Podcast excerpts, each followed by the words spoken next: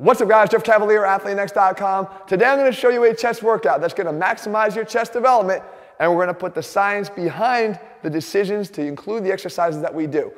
And I'm also gonna throw in a muscle marker and this band to help us get the job done. Let's start with the band, actually the muscle marker as well. I've actually been practicing here as you can see. The idea here is if we take the band and we activate the chest by going into this position here, we see that there's a lot of things going on in terms of the fibers and the orientation of the fibers. They're not all running in the same direction. As a matter of fact, they don't even all have the same attachments. The fibers that originate from the upper chest here are coming off of the clavicle and they're running down towards the humerus. Right? But the most important thing is they're going from a high to low position. Whereas the fibers that come off of the sternum, again, a different bone than the clavicle, are actually coming in more of a horizontal direction, going almost straight across the chest out towards the arm. And then we have the ones that come off of the bottom portion here of the sternum and they head up. So these are not going completely horizontal, these are actually traveling from a low to a high position.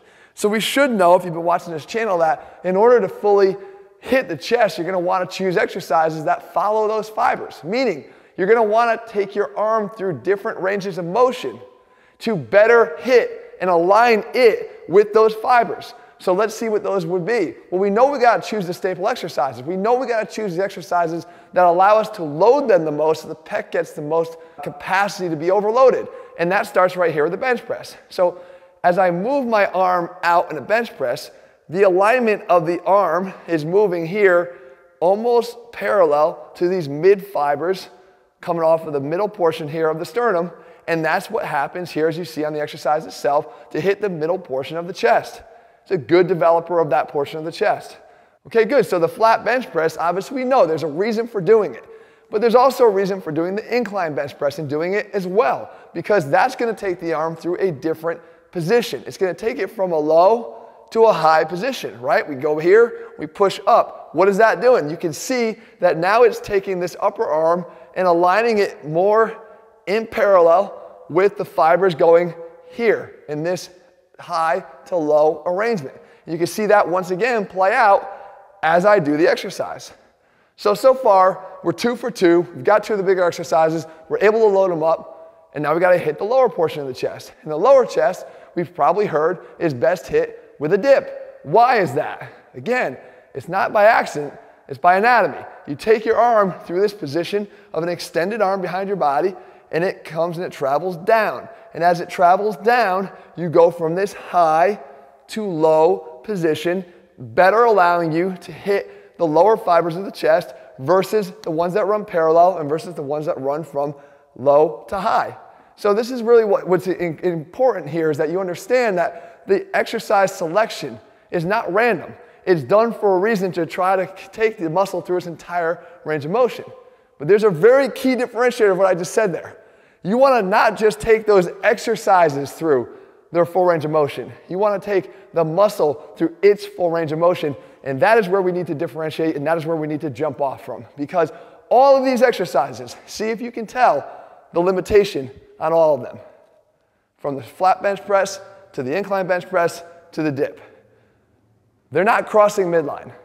And we know that the action of the pec at the shoulder has capability to take this arm, not just through adduction, but across and horizontal adduction across midline.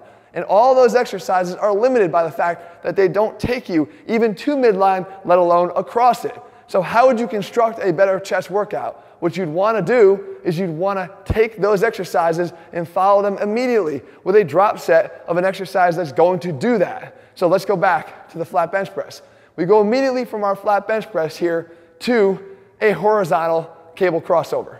Right now, that, again, people might even say too, there's a lot of fans of the cable crossover saying that it's a better chest activator from EMG studies than what a flat bench press is doing. But guys, if you rely on EMG studies and you wind up saying things like that and don't understand that, though it may have a better percentage of activation, it's still not capable of being loaded to the extent that a barbell bench press is, therefore limiting its ability to be effective. It's if, if it's the only thing you do. But if you do it in addition to the bench press, you're getting the benefits of, of, of everything. So now we take that and we drop right into this horizontal cable crossover, and we can see that we're actually now taking our arm all the way through and crossing midline and getting that complete activation of the chest in that plane of motion.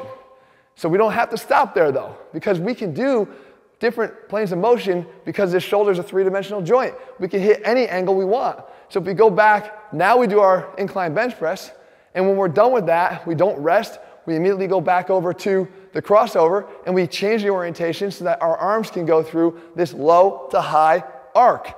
And again, we're not, we're not gonna stop where we would stop on a bench press, on the incline bench press. What we're gonna do is we're actually gonna take the arm to midline and through midline. And you can see again the degree of contraction and complete contraction we're getting of the chest by doing so. It's a difference maker, guys, when you actually implement it. And we go to the dip, the same thing. Our hands are actually fixed on a dip as well. We can't get our hands to come towards midline because the dip station just allows them to stay in one position. But we can take the dip, we can load it up, we can use weights, we can do whatever we want to create overload with that exercise. As soon as we're done, we come back over here, and now we change the orientation of the uh, cables once again to go from high to low. And once again, it's not just getting to midline, but it's crossing through midline to get a complete contraction of the chest, an essential element for a complete chest workout. And again, one extra exercise here, a push up, one that we do a lot, I'm sure you don't have to stop with just the push up because we're being limited once again by the fact that our hands are in contact with the ground and cannot get across our body. So we use the push up into this banded push up where I actually can come up and drive one hand across the body to create an adduction across midline. Right, one arm staying down in contact with the ground, the other arm goes across. Of course, we want to switch sides and work both sides here. But this is how you complete the development of your chest by including exercises that can be loaded by including exercises that take the muscle through its full range of motion, and of course, applying full range of motion to all of the exercises, even if they are limited in how much complete range of motion they can apply to the muscle itself. That is how you do it, guys. If you're looking for a complete workout that puts this all together, puts the science back in strength, head to athleanx.com. As a matter of fact, we don't just train chest, we train like athletes. We try to figure out ways we can incorporate chest training into a more total body explosive application of it so that we move like athletes, function like athletes, and look like athletes. Those are all over at athleanx.com. If you found the video helpful, make sure you let me know below. And if you haven't already done so, guys, please subscribe and make sure you turn on your notifications so you never miss a new video that we do, including the next muscle marker video. All right, guys, talk to you again soon. See ya.